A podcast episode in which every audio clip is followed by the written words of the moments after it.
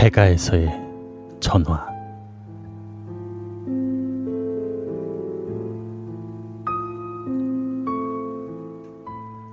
모의고사가 끝나고 수능을 앞둔 여름방학이 끝나갈 무렵 기숙사생이었던 A군은 기분 전환을 위해서 기숙사의 친구들과 담력 시험을 하러 갔습니다.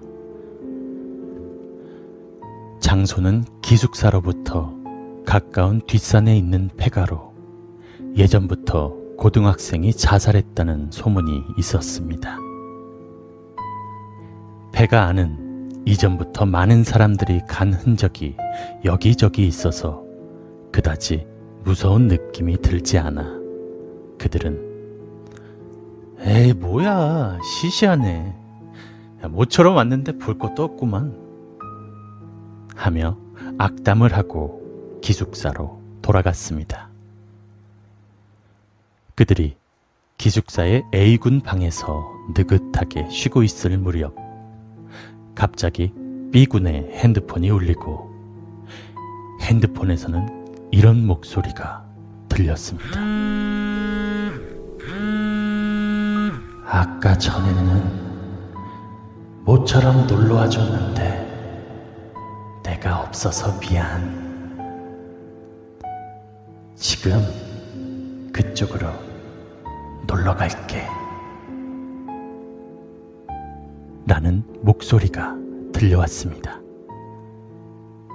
B군의 전화 내용에 놀란 모두가 황급히 방에서 나오고 있는데 그때 울리는 A군의 전화. 너만은 놓치지 않아. A군은 그날 이후 핸드폰을 해지해버리고 당분간 공부가 손에 잡히지 않아 두려움에 떨고 있었습니다.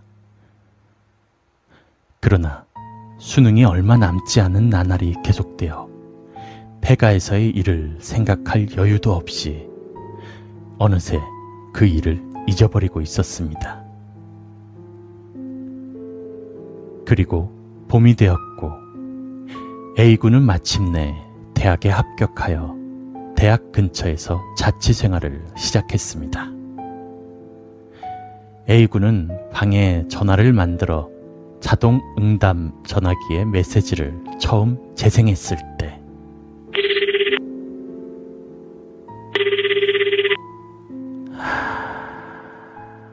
많이 늦었지?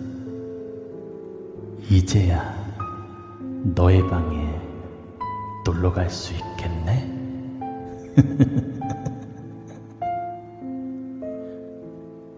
라는 폐가에서의 목소리가 들렸다고 합니다.